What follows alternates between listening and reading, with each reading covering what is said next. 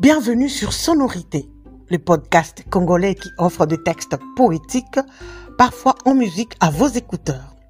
Nous vous accueillerons toutes les semaines pour découvrir des poèmes, des paroles de chansons, des extraits de textes qui ont plus ému. Les mots merveilleux, ils évoquent toutes sortes d'émotions. Ils forgent nos convictions et ils bousculent nos certitudes. Rejoignez-nous donc chaque semaine sur la plateforme des podcasts de votre choix.